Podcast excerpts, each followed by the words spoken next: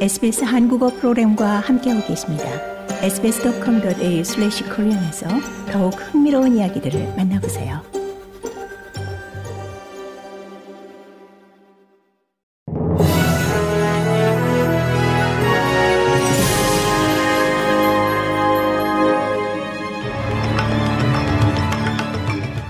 (2024년 1월 12일) 금요일 아침 SBS 한국어 간추린 주요 뉴스입니다. 휴먼 라이츠 워치는 호주가 중국 내 인권 문제를 해결하기 위한 구체적인 조치를 취하지 않았다고 밝혔습니다. 휴먼 라이츠 워치는 세계적 보고서 2024에서 호주 정부가 중국 정부의 우려를 제기하는데 충분한 조치를 취하지 않았다고 지적했습니다. 휴먼 라이츠 워치의 다니엘라 가브숀 호주 국장은 중국이 호주의 최대 무역 파트너인 점을 감안할 때 인권 문제를 제기하는 것이 쉽지 않다는 점을 잘 알고 있다고 말했습니다. 호주 외교부는 성명에서 중국을 외교적 공개적으로 압박하는 접근 방식을 취해왔으며 정부는 최고위급에서 중국에 지속적으로 직접 우려를 제기해왔고 앞으로도 그렇게 할 것이라고 밝혔습니다. 서호주 일부 지역 주민들에게 극심한 폭염에 대비하라는 경고가 내려졌습니다. 기상청은 킴벌리, 필바라, 골드필즈 지역의 기온이 30도 초반에서 40도 중반에 이를 것으로 예상하고 경보를 발령했습니다. 필바라의 마블바는 금요일에 44도, 토요일과 일요일에 46도로 예보돼 매우 무더울 것으로 예상됩니다. 퍼스에서는 금요일 최고 기온이 37도, 토요일 39도, 일요일 37도의 비교적 낮은 강도의 폭염이 예보됐습니다. 주 남서부 대부분 지역에서도 더운 날씨가 예상되며 부셀턴은 토요일과 일요일 최고 기온이 38도에 달할 것으로 보입니다. 북쪽의 브룸은 목요일과 금요일에 최고 36도, 주말에는 35도로 나흘 동안 무더운 날씨가 이어질 것으로 전망됩니다.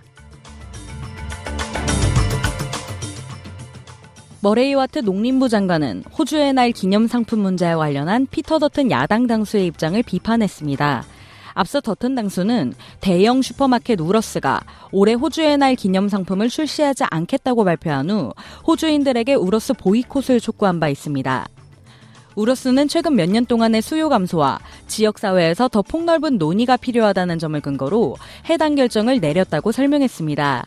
와트 장관은 야당 당수가 호주인들에게 영향을 미치는 실제 문제를 해결하는 것보다 정치적 점수를 얻는 데 더 관심이 있다고 비판했습니다.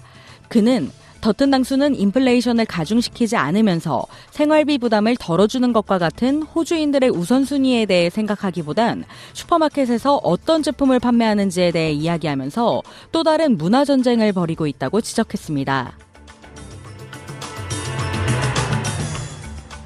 고국인 한국에선 인체에 치명적인 가습기 살균제를 제조 판매한 혐의로 기소된 SK케미칼과 애경산업 전직 임원들이 항소심에서 모두 유죄 선고를 받았습니다. 2심 재판부는 가습기 살균제와 폐질환 사이 인과관계가 인정된다며 1심 무죄 판결을 뒤집었습니다. 2019년 홍지호 전 SK케미칼 대표와 안용찬 전 애경산업 대표는 가습기 살균제의 유해성을 알고도 만들어 판 혐의로 기소됐습니다. 2심 재판부는 가습기 살균제 사태를 국민을 상대로 만성 독성 실험이 이뤄진 사건으로 규정하며 불특정 다수가 원인도 모른 채 큰 고통을 겪고 상당수는 목숨을 잃는 참혹한 피해를 겪었다고 지적했습니다. 재판부는 두 사람에게 각각 금고 4년을 선고하고 함께 기소된 판매 제조사 임직원 11명에게도 모두 유죄 판결을 내렸습니다. 지난해 말 기준으로 정부가 공식 인정한 가습기 살균제 피해자는 5,600여 명에 달하고 이 가운데 1,200여 명이 사망했습니다. 이상 이 시각 간추린 주요 뉴스였습니다. 뉴스의 김하늘이었습니다.